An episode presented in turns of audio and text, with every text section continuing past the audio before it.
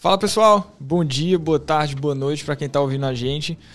Eu, Rafael, estou dando boas-vindas a você que está participando do nosso Sindus Talk. Hoje eu estou aqui com o Marcelo Diego para a gente dar continuidade no episódio de estruturas. Hoje estamos só eu e ele. E Marcelo, quem, quem não ouviu o episódio passado, infelizmente eu vou ter que dizer um pouco do que a gente falou, mas quem não ouviu, peço que volte no episódio anterior escute para você entender ainda mais o que, é que a gente vai falar hoje. E hoje a gente vai trazer um pouco das inovações e das mudanças que ocorreram e que hoje a gente vê reflexos, principalmente tipos de estrutura, e também a gente vai trazer alguns cases de habitação social, que são bem interessantes. Mas, Marcelo, obrigado por estar aqui com a gente mais um dia. Seja muito bem-vindo. Quem não conhece Marcelo, escuta o episódio anterior, que ele fala um pouco da carreira dele, é muito bacana. E a gente já vai começar hoje, como só sou eu e ele, vai ser uma conversa bem bacana. Marcelo, o que é que o BIM ele trouxe para o projeto estrutural, principalmente eu não vou nem dizer o principal, porque aí que vai dizer é você, mas o que é que assim, hoje o BIM, ele a gente sabe que é uma realidade, que a maioria dos projetos, principalmente federais, eles já obrigam a utilização do BIM. E a gente vê muito BIM em instalação, a gente vê muito BIM em, em, em arquitetura e tudo mais e tal. E na estrutura? Né? Diga aí o principal, assim, poxa, hoje ele, não vou dizer que resolve né, alguns problemas, alguns são bem solucionados, mas assim, poxa, o BIM ele conseguiu ajudar bastante nesse ponto. Perfeito. Diga aí, pelo menos, acho que tem, tem vários, né? Rafael, primeiramente, obrigado novamente tá, pelo convite. Sempre um prazer estar aqui com vocês aqui do Sindustalk. É, vamos lá. Assim, é, o BIM, ele eu acho que vem, na verdade, vem num crescimento exponencial, a sua aplicação. Se você imaginar que em 1990 os projetos eram feitos à mão livre, né? 2000, do, início dos anos 2000 passou a 95 a fazer os projetos ainda em DWG no CAD, fazia uma sobreposição de um arquivo sobre o outro para fazer aquela compatibilização daquele processo convencional. Atualmente, alguns empreendimentos, a compatibilização acho que tem sido hoje o principal ganho inicial para quem elabora projeto de estrutura é a compatibilização. Imagine você receber um projeto de arquitetura que tinha um corte transversal, um corte longitudinal. Era bem complicado você ver todos os detalhes, tirar todas as dúvidas de projeto. Então, eu diria que o primeiro, o impacto imediato, a, o primeiro grande benefício do BIM, que são vários, mas o primeiro, Rafael, seria a compatibilização, né? Hoje a gente tenta trabalhar com duas telas, uma tela com o software, com um, modelando a estrutura e do lado esquerdo navegando na tela da esquerda, navegando e verificando a arquitetura, verificando detalhes que muitas vezes poderia passar batido.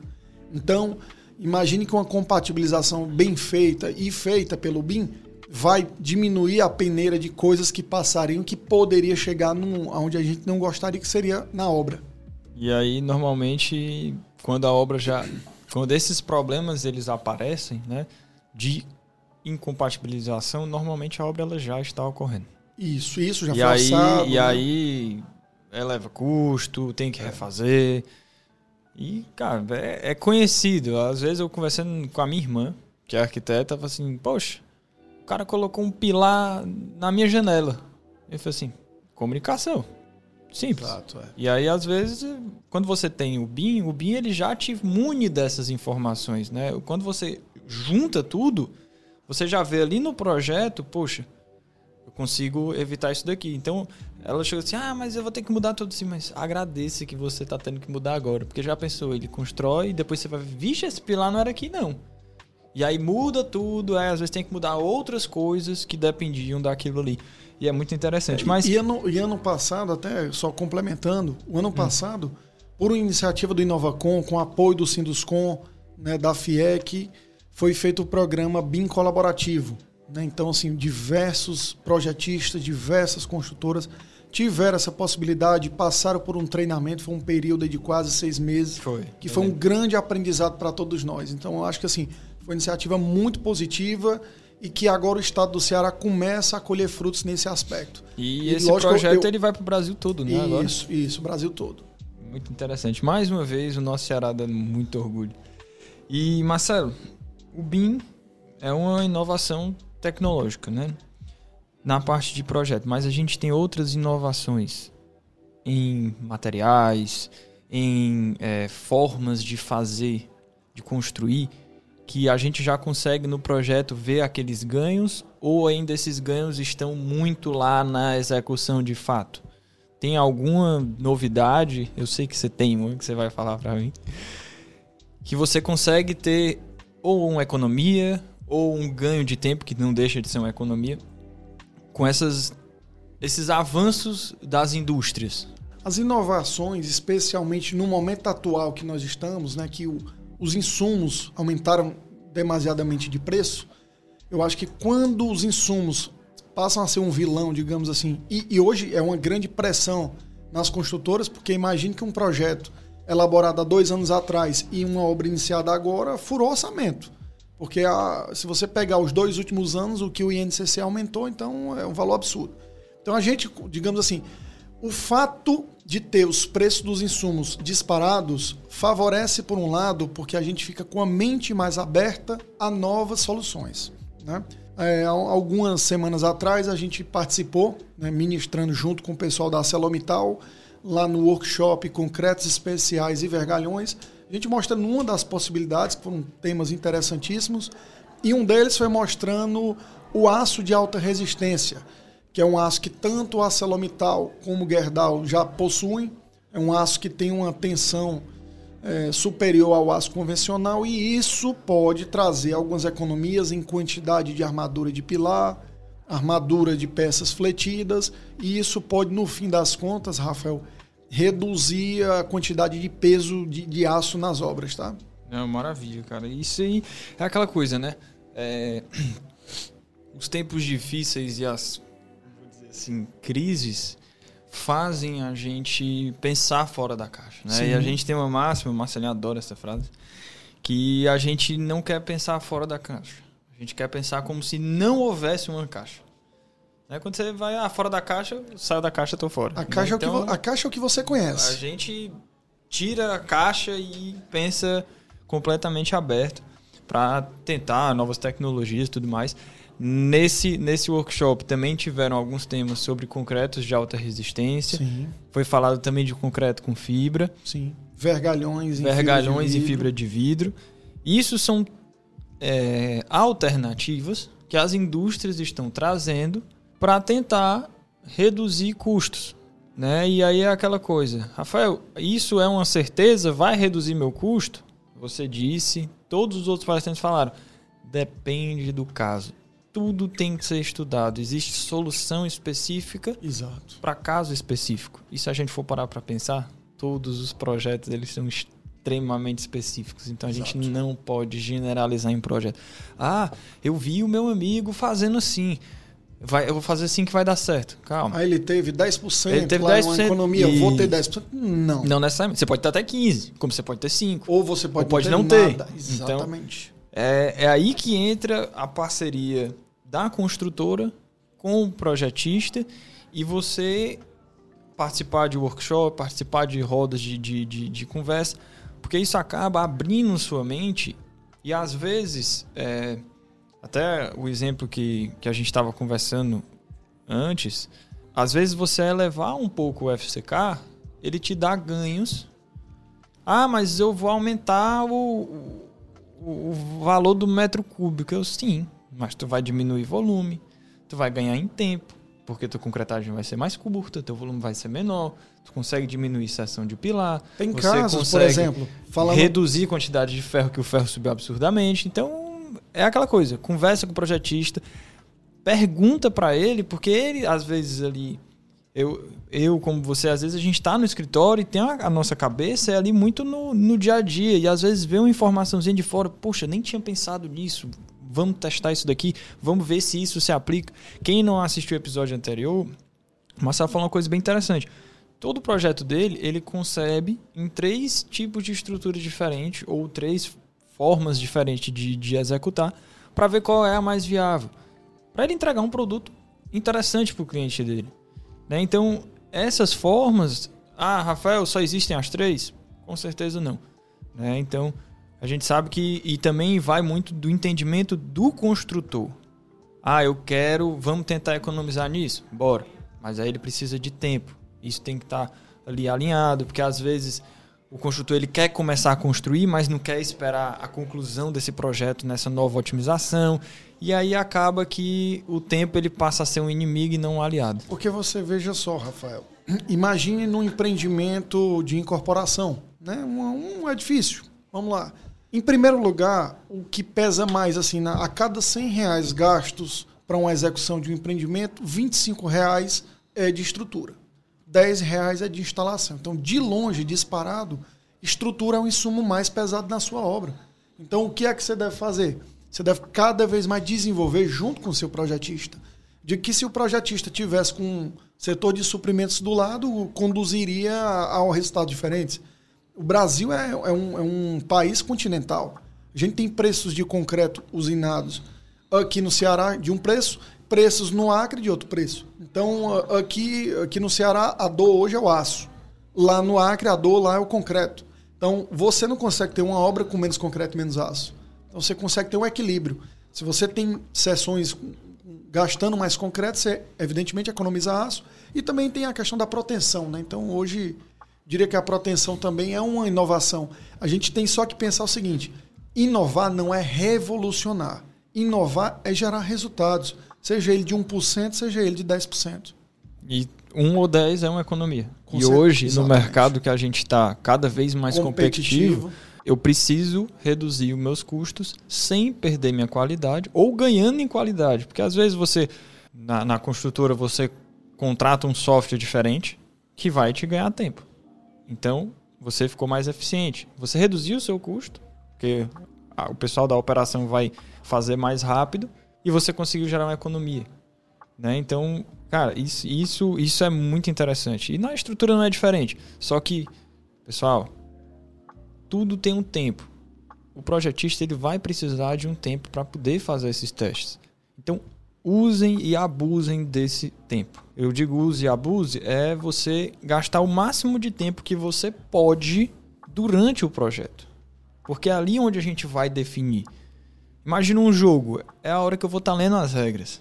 Então, se eu não ler as regras bem lidas, eu vou jogar de forma errada. Ou vou ter um resultado que não era para ter.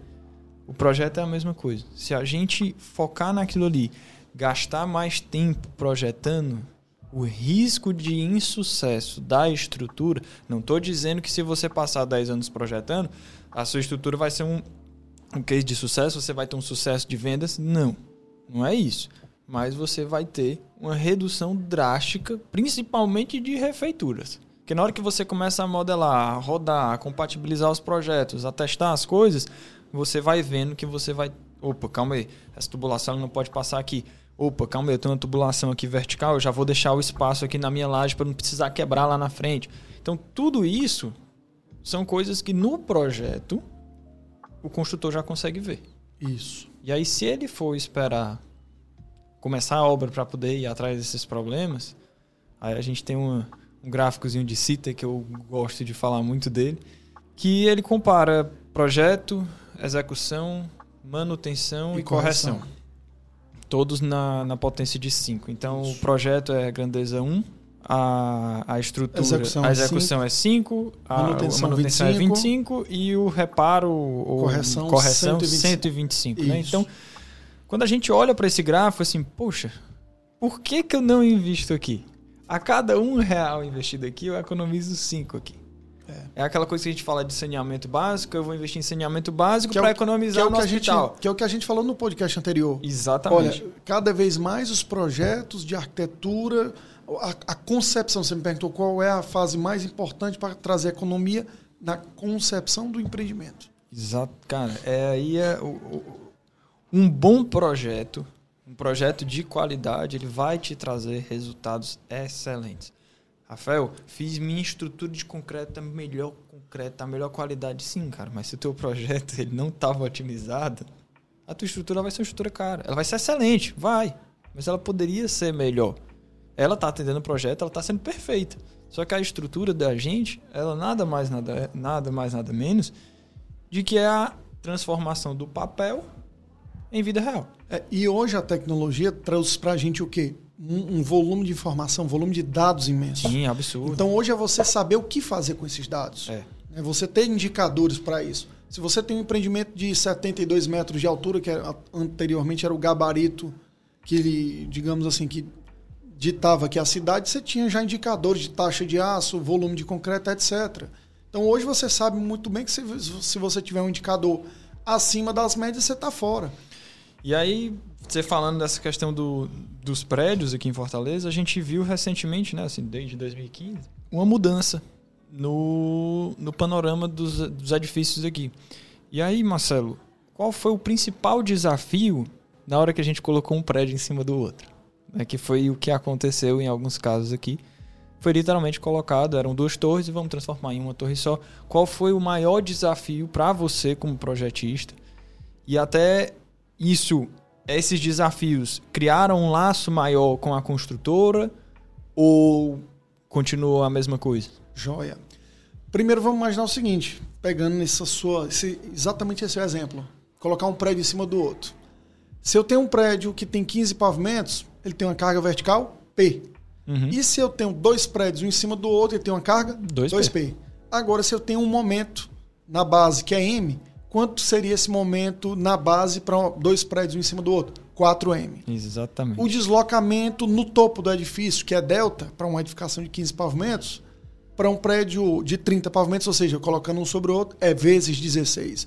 Então é uma, é uma relação não linear. Você tem um prédio sobre o outro. E é aí que vem os desafios, sabe, Rafael? Primeiro, a gente teve um desafio inicialmente de materiais. Né? Então, como você garantir concretos com resistências superiores, como fazer essas concretagens acima de 72 metros, como é, diversos aspectos. Sob a ótica do projeto em si, além das análises convencionais que a gente fazia, a gente passou a ter outra análise, que foi a análise dinâmica, ver o conforto dinâmico desses prédios altos. Então, é, sobre o projeto realmente é um desafio a mais. Você tem que analisar não só a estabilidade global, alguns dos projetos já projetados lá no nosso escritório já foram ensaiados em túnel de vento, que não dava para fazer essa análise é, é, usando simplesmente os casos de, de combinações de coeficientes de arrasto. Então a gente teve que ir para um outro caminho. Então, assim, realmente é bem mais desafiador do que um prédio de altura H e fazer um prédio de 2H é outra coisa. E interessante, né, tu falar de túnel de vento, Fala pro pessoal, tipo, as economias que isso trouxe. Porque quando a gente vai para uma norma, a norma ela tem de ser o mais conservadora possível, principalmente as normas internacionais. Só que quando a gente afere, a gente tem umas respostas às vezes um pouco diferentes. Eu vou dizer assim, uma coisa assim bem interessante daqui, o módulo. Se você for pela norma, tá maravilhoso. É. Só que o módulo daqui, a gente não tem um módulo. Caberia só um podcast sobre módulo. Pra gente falar sobre isso. Exatamente, aquele monte de ensaio que a gente fez, todas as concreteiras, vários FCKs diferentes, a gente foi atrás e eles vão ter um teto. E para prédios altos? Meu amigo, não muda muita coisa. Ele vai continuar com o teto. E aí a gente, essa informação, a informação que o projetista ele tendo, ele consegue otimizar outras coisas ou dar mais segurança para o cliente dele. Mas fala aí dos ganhos, principalmente do túnel de vento, que é, uma, é, um, é um experimento prático ainda durante o projeto. Primeiro, cabe, acho que cabe falar o que é o túnel de vento. Ah, é verdade. Tem gente que né? não Eu sabe acho que, que é cabe é primeiro falar o que é o túnel de vento. Túnel de vento é um protótipo que você pega a geometria daquele empreendimento, aquele prédio que potencialmente vai ser executado, manda-se para alguns laboratórios, tem excelentes laboratórios de túnel de vento aqui no Brasil, é, leva-se esse protótipo, modela junto de um, de um grande túnel de vento, né? um grande. É, é, faz um, um, protótipo numa escala aí, geralmente um para 50, um para 75, do tamanho real que vai ser o prédio. Leva-se em consideração as edificações adjacentes a esse prédio num determinado raio, né? E isso, Rafael, ele analisa combinações de vento a cada 15 graus prédios, digamos assim, com geometrias regulares, para você ter ideia, a gente analisa a cada 90 graus. Quando o prédio tem, digamos assim, uma geometria um pouco diferenciada, a gente analisava a cada 45. Então imagine que eu tenho combinações de vento a cada 15 graus. Você triplicou na melhor situação que era 45. É, então ele ficou três vezes mais preciso. Exato. Então, quando pergunta assim, ah, fala do, da economia que o túnel de vento vai nos trazer, eu sou um pouco cauteloso nesse aspecto. Eu diria que o túnel de vento vai nos trazer confiabilidade, porque ele vai, digamos assim, ele vai retratar real o que, o, o assim, os esforços que vão estar atuando naquela estrutura.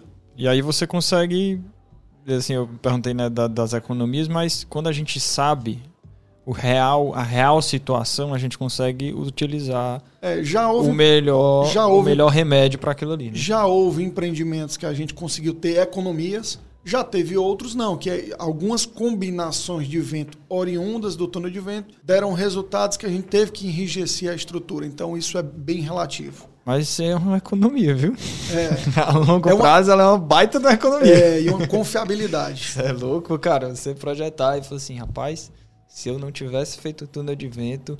Lembra aqueles episódios lá de Camboriú? Você vê a piscina, Sim. né? Ah, Aquele efeito ali é o. Com certeza. Sloshing. E também tem um bem interessante, se não me engano, é em Belém. Que o pessoal colocou a piscina na varanda e não calculou a água. E aí as piscinas estão todas vazias. Cara, fizeram tipo, um, fizeram um reforço e tal.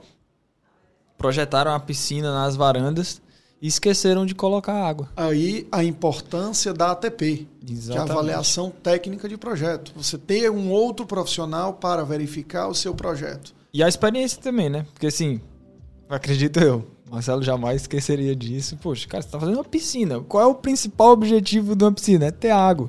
Exato. É igual uma biblioteca. Fazer uma biblioteca. Qual é o principal objetivo de uma biblioteca? É ter livro. E livro é pesado pra caramba. E na pandemia a gente foi muito consultado todo mundo em casa, home office, se podia colocar uma piscina na varanda, uma piscina para as crianças, porque não podia sair. Então, disse, olha, a, qual é o peso específico da água? É mil quilos por metro cúbico. Exatamente. Então, a cada 10 centímetros de água, você está colocando ali 100 quilos por Exatamente. metro quadrado. Se você se abraçar, todo mundo aqui num metro quadrado não, não faz o que a água ela pode fazer e, e é bem interessante. A água o pessoal também usa para fazer é, prova de carga em estruturas. Isso. Né? É muito Edificações, comum. Edificações que Isso. estão abandonadas, etc. É muito comum se fazer uma piscina eh, de alvenaria ou até de madeira ou metálica para colocar água e o interessante da água é que você pode ir adicionando gradativamente, ela é uma carga distribuída e você consegue acompanhar isso o, e monitorar essa, essa estrutura.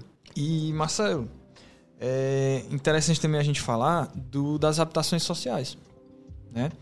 as habitações sociais elas têm mudado um pouco nos últimos 10 anos. E a gente está passando por algumas mudanças bem interessantes, que essas mudanças, muito provável, e em alguns locais já está acontecendo, de estruturas que eram utilizadas para habitação social, elas sendo utilizadas em edifícios de alto padrão. Fala mais um pouquinho disso aí a gente. É.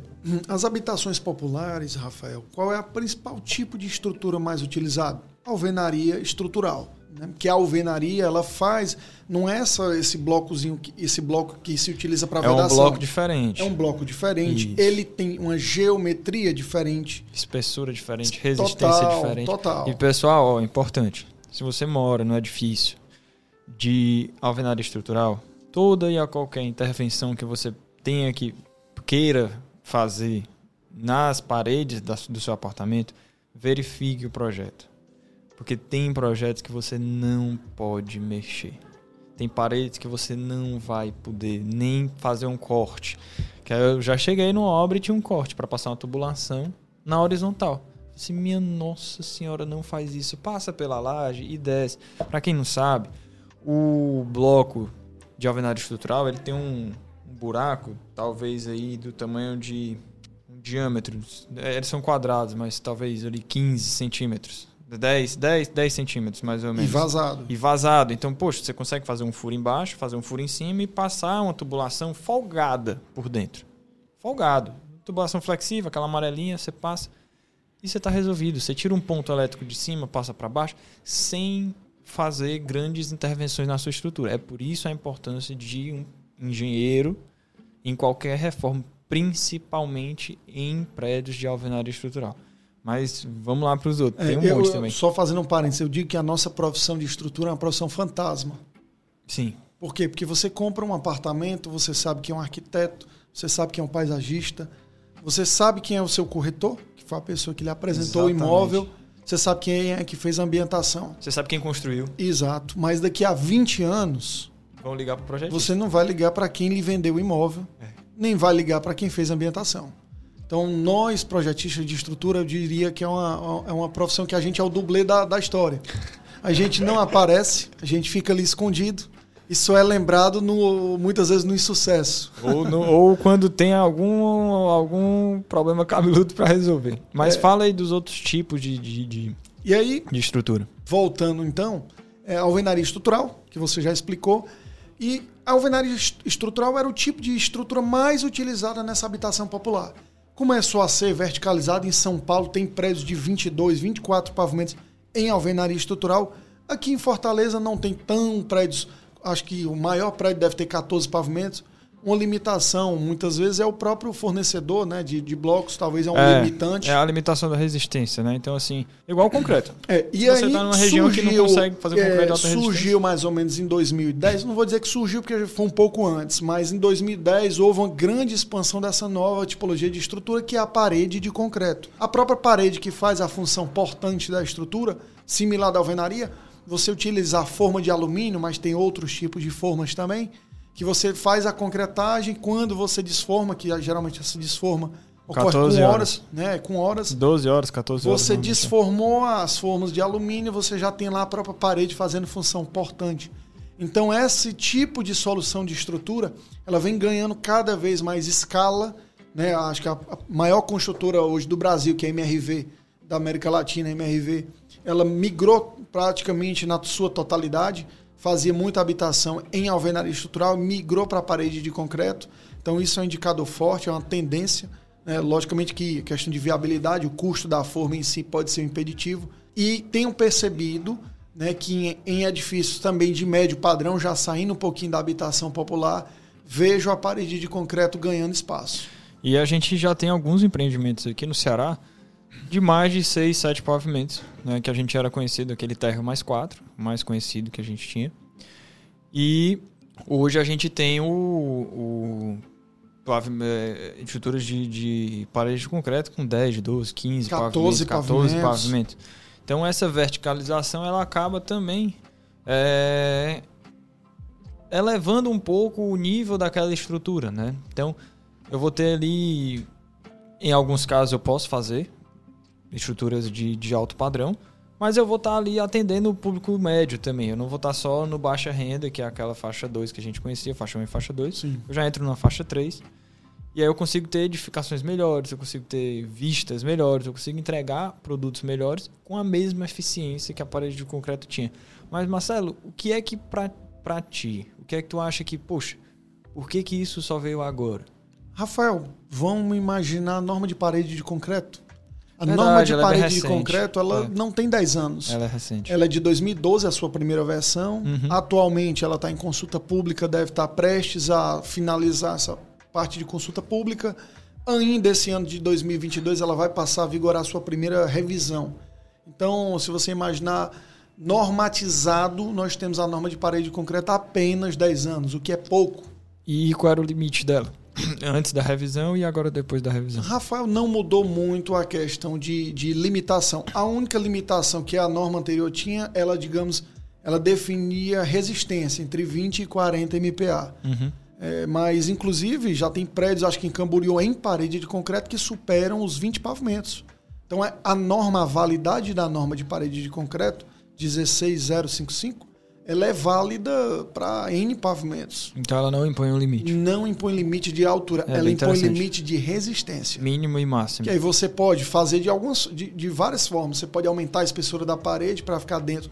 Ah, então se eu tiver um FCK acima de 40 MPa, eu estou fora de norma? Não. O projeto está atendendo. Se você tem um concreto superior a esse valor, não significa que você está ferindo a norma. A norma de projeto foi atendida. Entendi. Bacana. E, e o que é que, assim, uma, uma- A gente até pegando o gancho de, de alto padrão, qual é a principal diferença, eu acho que pra gente encerrar, qual é a principal diferença no projeto, tá? De uma edificação de alto padrão e uma edificação de médio padrão. Tá. Qual é assim, Rafael? Isso muda de cara. Só a finalidade dela e uma extra também. Quando a gente coloca, quando a gente coloca estrutura comercial. Né? Então, assim, tu resume essas três, qual é a diferença Perfeito. logo de cara de cada uma. Perfeito. E aí a gente faz as considerações finais. Primeiro, residencial e comercial, há uma diferença aí de sobrecarga, claro. Né? A sobrecarga média de edificação residencial é 150 quilos por metro quadrado, enquanto o corporativo comercial vai de 250 a 300 quilos por metro quadrado. Uhum. Tem também uma outra diferença, né? A questão de norma de incêndio, que geralmente é comum se entregar uma edificação comercial com a laje o quê? Do osso. Sim. Já uma edificação residencial você entrega o quê? O piso acabado. Então, na hora de definir até o tipo de laje nevorada, se for uma obra residencial ou se for uma obra comercial, isso pode tomar um outro caminho. Uhum. Então, esse é um ponto. E a sua primeira pergunta foi falando a diferença de adaptação de médio padrão, de alto padrão. Não sei se foi bem para falar do moldado em loco e da parede de concreto. Não, não. Seria, digamos que eu tenho dois projetos. É, o mesmo cliente chegou para ti e falou assim: ó, eu quero construir um médio padrão e Sim. um alto padrão. O certo. que é que vai mudar nesse projeto? Estruturalmente, é, realmente o, o, alto padrão ele exige algum, ele tem algumas particularidades. Né? Uma delas, embutimento de laje, previsão para embutir uma laje do tipo cassete na, na laje da estrutura. Uhum. Então, que isso no médio padrão muitas vezes não é previsto. Né? Então você tem, às vezes você acaba tendo vãos maiores no, no de alto padrão. Praticamente hoje Fortaleza vive um, um boom de, de habitações de altíssimo padrão.